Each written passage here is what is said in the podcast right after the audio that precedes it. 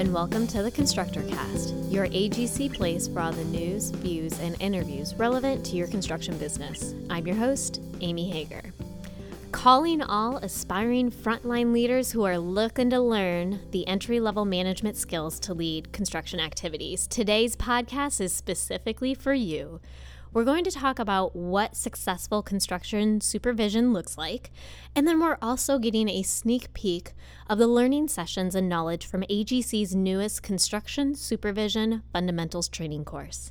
To get us started, I have Josh Halverson and Paul Flenchy, who are not only instructors, but they contributed to the creation of the course.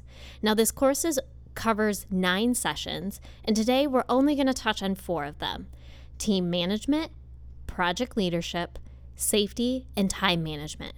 So, Paul, what advice do you give to upcoming supervisors in effectively managing the relationship dynamics between employees, supervisors, contractors, suppliers, and others that are a part of each team?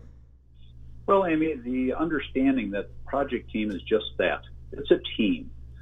One of the team members fails, we all have a an opportunity or a threat of failure. So establishing a sound working relationship is, is critical.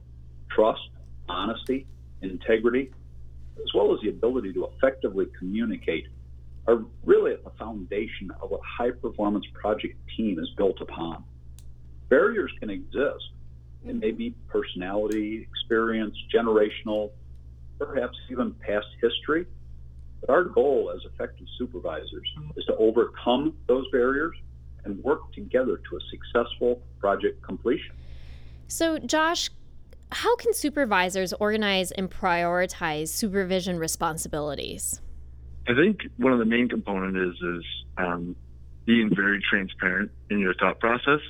Um, old construction methods is to not write down the plan, to not share the plan, you mm-hmm. know, kind of lives on the shelf, and that's the plan. And um, you know, and and now with the push of Last Planner and other technologies that allow greater transparency on the job site, um, you really just need to be able to push your information out there to your foremen and to your you know, project engineers or younger staff members, uh, so they really understand and, and be open to the things that um, to that feedback of tell me the things I don't want to hear right? Tell me the things that, hey, I looked at your plan and I just don't understand this portion of it, and and be open to that conversation because, um, you know, there's a million ways to build the, the jobs, right? And mm-hmm. um, there's just no way that uh, one person can can only come up with the plan. So, Josh, what can supervisors do to minimize non-productive activities? So that kind of lends right right to the other point is the better people understand the plan, the more productive they're going to be. And we've even had a couple time studies done on crews where people are less productive when they don't know what they're going to go do next. You know, mm-hmm. everybody likes to be productive. Everybody likes to have goals. And if the team isn't clear on the goals, and sometimes people slow down because they don't want to be out of a job if they finish too quickly. So again, you're you're just trying to be transparent, trying to push it out out there, and then also, is the tool or is the process worth the product? And you know, there's a lot of non-productive reporting that can be automated. Uh, automated. I apologize.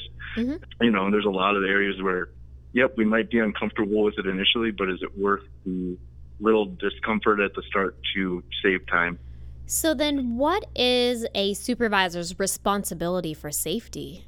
That's an ever growing goal. It's not one job that you build safely that matters. It's that over time you are considered a safe person. You know, mistakes happen, things happen, um, but you know you have the responsibility as a supervisor to not put any of your people in danger, and and kind of owning that and kind of being the person to say, yep, absolutely. If I make a mistake, I'm going to fess up to it. But if if if someone's making a mistake too, you know, you got to hold them accountable also. So, you know, safety is one of those things that people just want to write off and say, well, accidents happen and, you know, they can't, you know, can't stop those things. But, you know, for the most part, with the right amount of planning and with the right amount of, um, you know, environment around safety, meaning it's a positive thing, not, uh, not a negative connotation, not not the police, right? But right. but a but a seatbelt, you know, but but something that hey time and time again, if we think this way, guess what? We're going to be more safe at the end of the day. And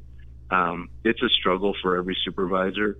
I think, especially as, as the craft labor gets elevated to foreman status, to mm-hmm. maybe approach um, a journeyman or a, a, another foreman who's been doing it longer than you have, and, and tell them, hey, you know, this is this is not the best way to be doing this. That can be a really uncomfortable conversation. Well, that makes sense, and I know that the course does cover communication and talking to superiors and peers and everything along that line. So I do think at least we're providing the tools for these supervisors to address those issues. Yeah, absolutely. And, you know, anybody with the course, any amount of improvement is great, right? So, and I think the course has so many things in it that could help the seasoned person and then also the new the new supervisor and really anybody also who lacks that field experience. Absolutely, yeah. And and the better the better classes always have a mixture of of uh, you know people with great field experience and people with uh, with not a lot, and that's when those discussions happen, and the class kind of kind of teaches itself. Yeah. Paul, what are stress characteristics and their impact on safe performance? Stress comes in many different fashions and it has many different faces. It can be personal stress, it can be stress of production, of profitability, of performance. Managing that stress is difficult at best. We need to get to know our people, become a little more personal, understand what maybe is going on in their heads. I like to use the analogy that as an effective supervisor, not only are we the boss, but we sometimes need to be a dad, a mom, a best friend, someone just to listen. That can go a long way in helping to manage stress that's related with fulfillment of our work tasks every day. So, next, I want to turn to the AGC of Maryland's Executive Director, Champ McCullough. So, AGC of Maryland will be hosting one of these training sessions soon, and I have to ask Champ, why is construction supervision training so important for this industry? Our industry depends on skilled, uh, competent first line leadership. And that's what supervisors are. So, as Paul said, there are many things that a supervisor has to put his or her arms around in order to lead effectively. And ultimately, it is about leadership. That is the role of the supervisor. One of the things that companies are experiencing now, as employees become more stressed mm-hmm. and more stretched uh, is absolutely the need for supervision that can help employees deal with this additional stress and still maintain, uh, as Paul pointed out, the productivity and profitability and safety that are essential to any successful company or any successful project. Now, let's talk a little more about the course in training. How can AGC chapters and members companies alike benefit from this new construction supervision fundamentals training course? Well, this this may sound a little uh, little off, perhaps, but AGC has an absolutely superb supervisory training program, uh, which does a, a formidable job of training supervisors. My members were concerned about the length of time that it took for their supervisors to go through this course.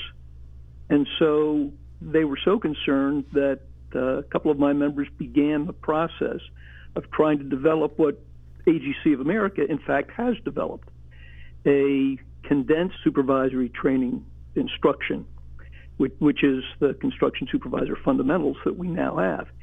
And I can't tell you how grateful they are, how grateful I am that AGC of America came through and produced this course. Uh, I've had any number of inquiries from members as to how can I get the best supervisory training, and now I've got uh, an excellent offer to make them. And my members are excited. I, at my board meeting just uh, last week, uh, my board members were excited to learn of the construction supervisor fundamentals course and are going through their ranks to see, okay, who do I have that would be a good instructor? Who should attend this course? Is it good for all construction types? Well, it's it's aimed at supervisors, and so the, audience, the the students, if you will, uh, would be people that are new to supervision, and so th- this gives them uh, a tremendous resource to recognize all of the different aspects of the role that they're now playing and and coaching and because there will they will be in a class with other supervisors uh, they're building a network of folks that they can then turn to uh, as we all do and say hey did you ever run across this? How did you handle it? How did it turn out? And that that aspect of the training you can't you can't uh, incorporate it as a as a formal portion, but it is a very important part. There may also be people in a supervisory role who simply need a little more coaching and a little more development, even though they've been in the field and been doing the work. I mean, honestly, you know, as long as I've been doing uh, my job and my kind of work, I can always stand to have somebody tell me, you know, here's some opportunities for you to be even more effective. Mary Woods from AGC of America has joined us to provide a little more detail on how people can attend or host a course. From my understanding, a company or an AGC chapter can host this training, right?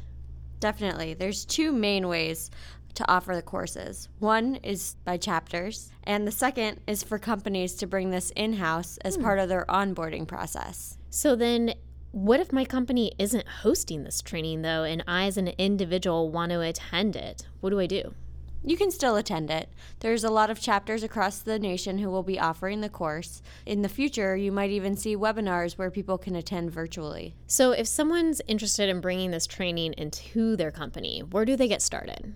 Yeah. So the first thing is you want to find an instructor. So if you have someone in house who's a seasoned supervisor or someone that you think would be a good facilitator, they need to go to the agc.org site, www.agc.org/csf, and click on the instructor resources page. This will show you exactly what you need to do to teach the course. Include give you the handouts, the PowerPoints, the registration forms, and also certificate templates when you're done with the courses. So, Mary, because you do know AGC and um, construction curriculum so well, and this course is really just starting, you really just announced it. How do you foresee this kind of changing as people advance in their careers? You know, would they graduate college, start a job, maybe a couple years into it, take a fundamentals course like this, and then carry on to some of the other programs like STP or AMP or PMC? So that's something we've been focusing on here at AGC is creating a career path for people to travel through um, into management and above. So someone might start off with CSF um, at, at, the beginning of their careers, and then they'll progress onto supervisory training program.